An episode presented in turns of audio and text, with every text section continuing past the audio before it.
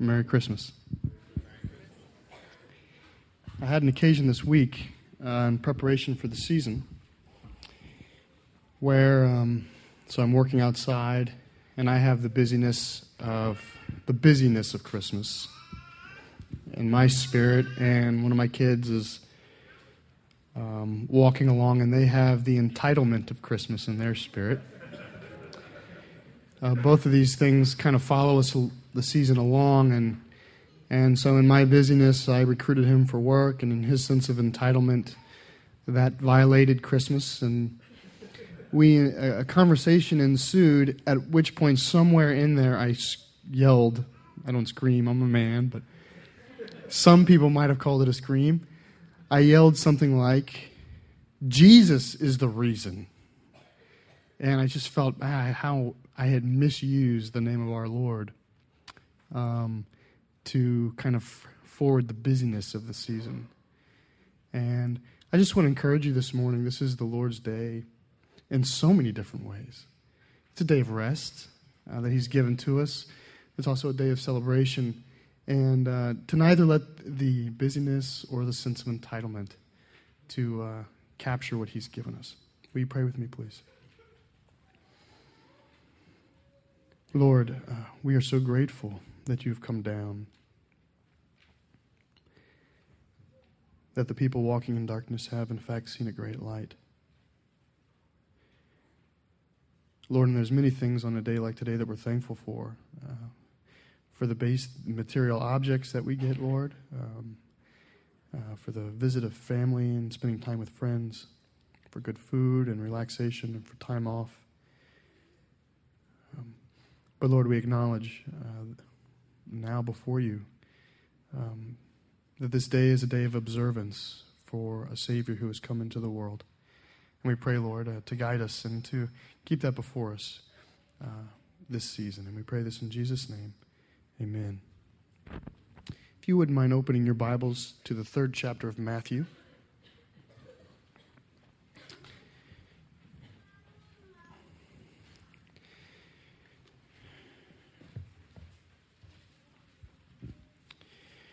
Now, I'm going to read from Isaiah in a moment.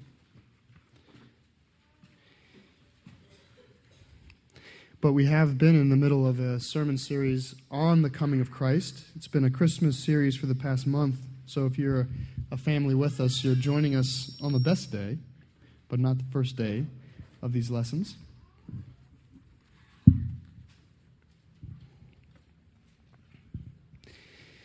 I'm going to read uh, five verses from the 11th chapter of Isaiah.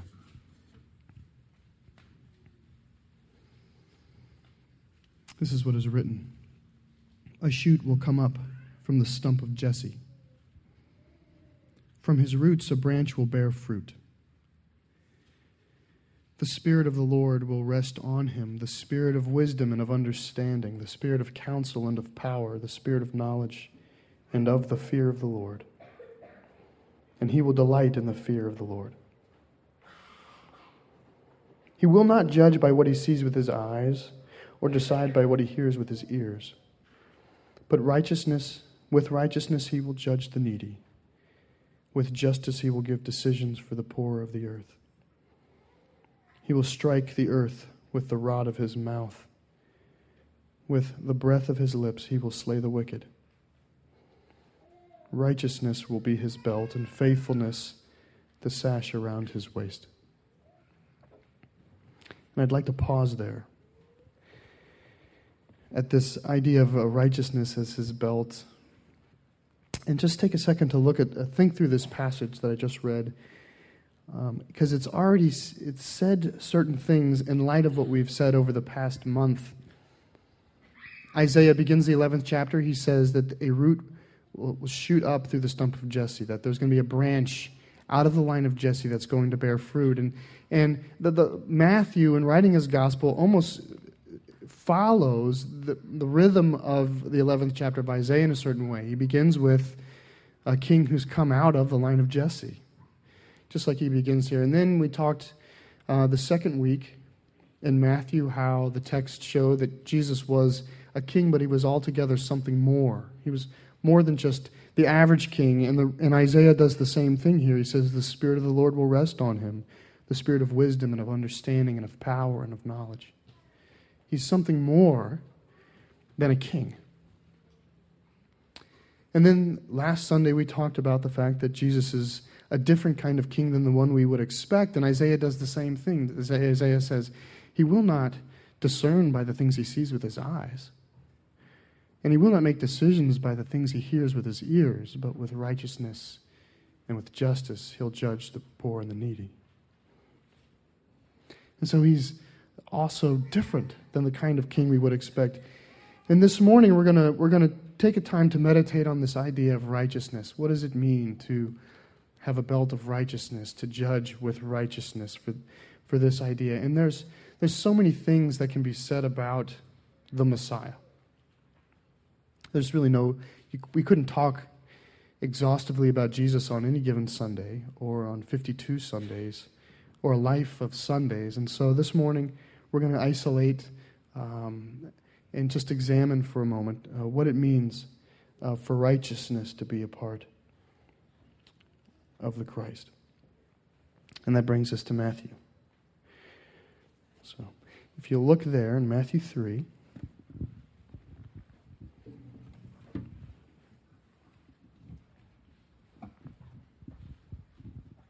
I'm going to begin in the 13th verse of Matthew 3.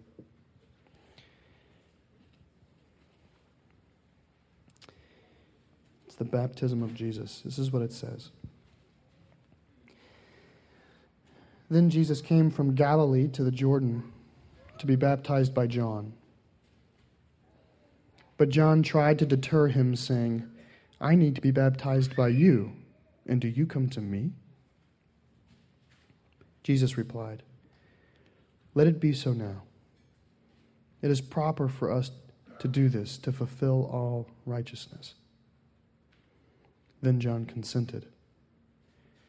As soon as Jesus was baptized, he went up out of the water. At that moment, heaven was opened, and he saw the Spirit of God descending like a dove and lighting on him. And a voice from heaven said, This is my Son, whom I love. With him I am well pleased.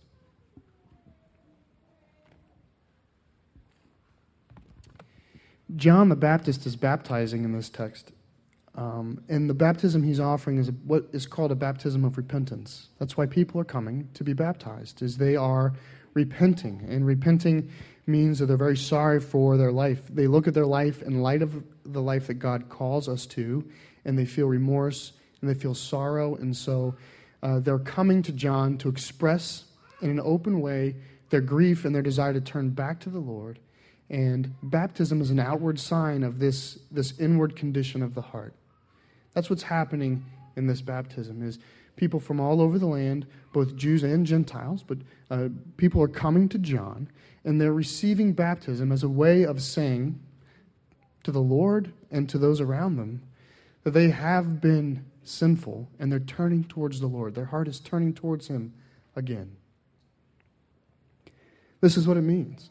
Part of our baptism reflects this. Part of the baptism that we celebrate in the, in, in, in the church is this idea that repentance is a major part of this, this idea of turning to God. This is a basic element of the faith. This all salvation of all people, whoever comes to Christ, repentance is an element. It's a turning of your heart towards God. It's a wanting to do the right thing. It's placing righteousness above the other things in this life, the things that travel along with us. It's an expression of the heart. And in this case, when John is baptizing, he's, he's baptizing this baptism of repentance, but, but it's not the water that's actually doing anything. This is there's nothing effectual happening here. It's, it is a, a pattern or a shadow of a deeper reality. And, and this you can even tell by the fact that when John the Baptist sees Jesus, he's, he acts as though um, the roles are reversed. He says, I need to be baptized by you, and you come to, receive baptism from me? And there's an expression there that, that John, there's nothing that John's doing. There's no power leaving John the Baptist that's purifying anyone. He's simply standing in place of a bigger idea. He is dispensing something that isn't really his to give in, in the fundamental sense. And he sees that. When he sees Jesus, he, he expresses his own sinfulness. He says, you know, in the absolute sense, I am in need of baptism from the Christ. So baptism here is it's not meaningless, but it's not effectual. It's an expression of a person's heart towards the Lord. And John says this. He says, I need baptism. He says, I too am in need. to that Christ says he says these words, Jesus says. He says, Let it be so now. So John the Baptist sees him and says, essentially, I, I shouldn't be baptizing you. I need to be baptized, and you should be baptizing me. And Jesus says, Let it be so now. And in a way you can understand that it's not that Jesus, Jesus is not saying, Oh, John, you're too hard on yourself, you're really righteous. He's not saying that. And he's also not saying, John, don't flatter me. He's not saying that either. There's kind of, it's a bigger statement. It's nonetheless Let's do this. It isn't, John, you're wrong. It's, even so, you need to baptize me. It's, even though you do need baptism, and even though I don't need baptism in a sense of repentance, I need to be baptized. This brings this question to us why, in fact, is Jesus being baptized? If baptism right here is of repentance, well, we're dependent in our faith on the fact that Jesus did not need to repent. We're, our faith is built on the idea that he is the pure and sinless Lamb of God. And so he arrives here, and, and John notes this. He says, You are not in need of baptism. And Jesus doesn't say, Yes, I am. Jesus says, Nonetheless, we need to do this. And he says, We need to do this, and here's the phrase so that all righteousness might be fulfilled that all righteousness might be fulfilled.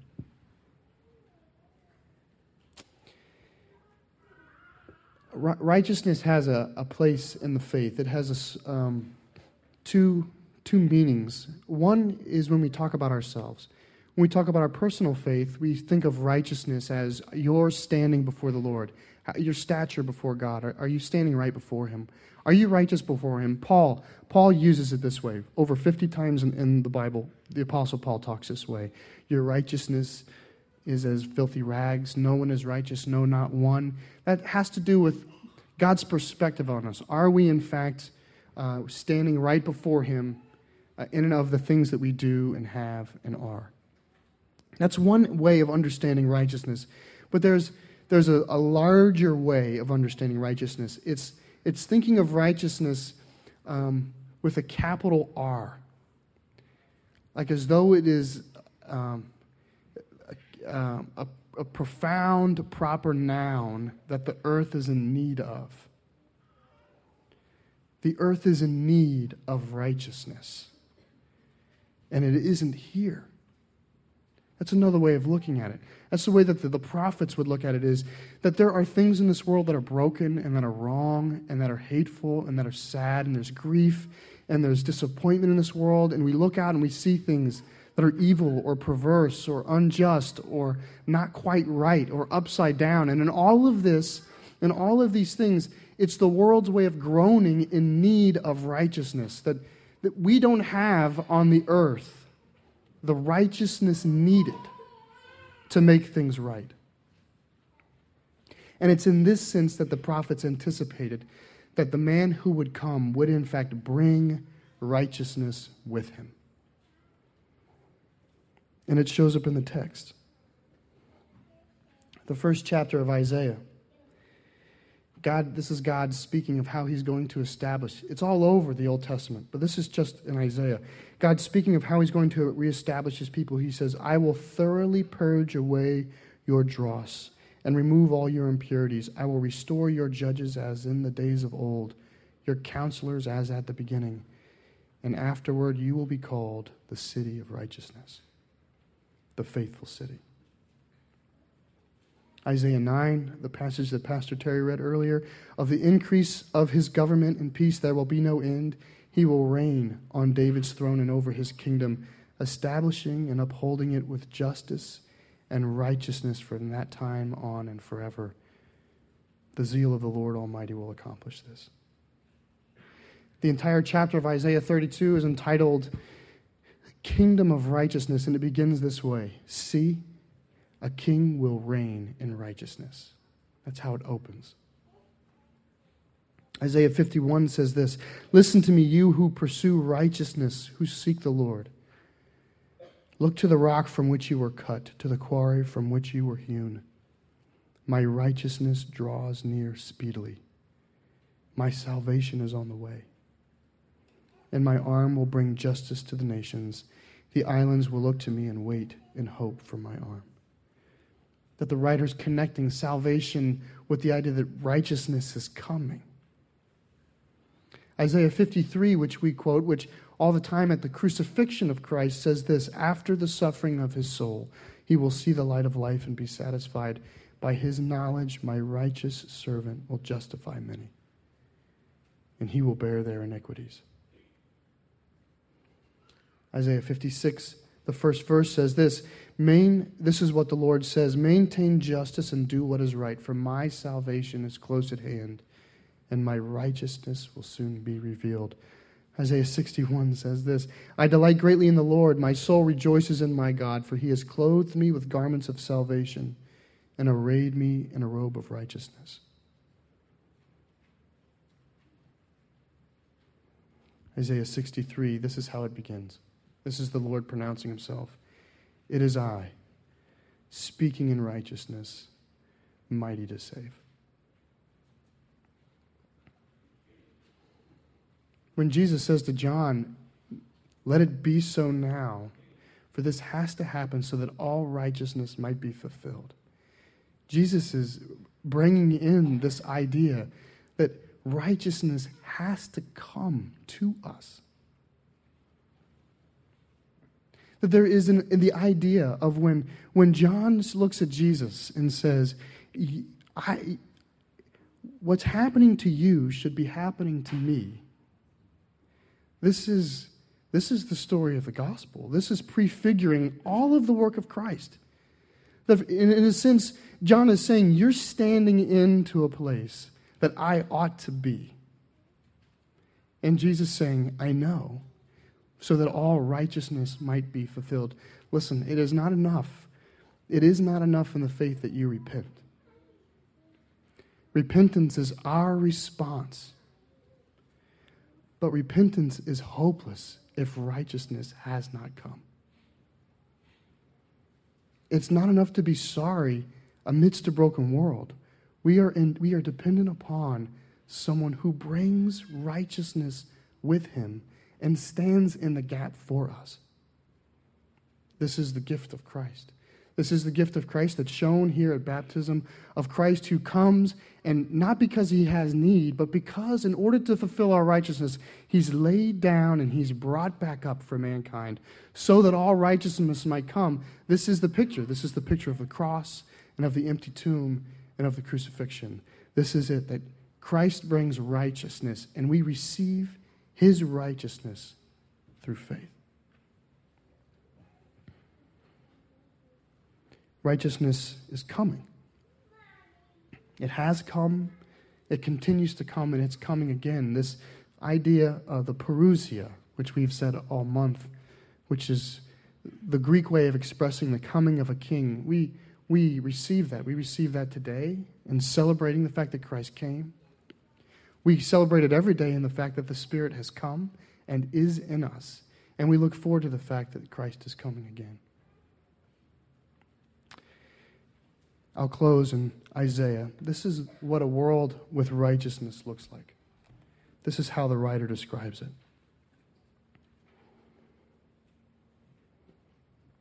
It's a world where the wolf will live with the lamb, where the leopard will lie down with the goat the calf and the lion and the yearling together, and a little child will lead them. The cow will feed with the bear, their young will lie down together, and the lion will eat straw like an ox. The infant will play near the hole of the cobra, and the young child puts his hand into the viper's nest. They will neither harm nor destroy on all my holy mountain, for the earth will be full of the knowledge of the Lord as the waters cover the sea. I pray this Christmas that you might experience the righteousness of Christ and be brought to God's mountain.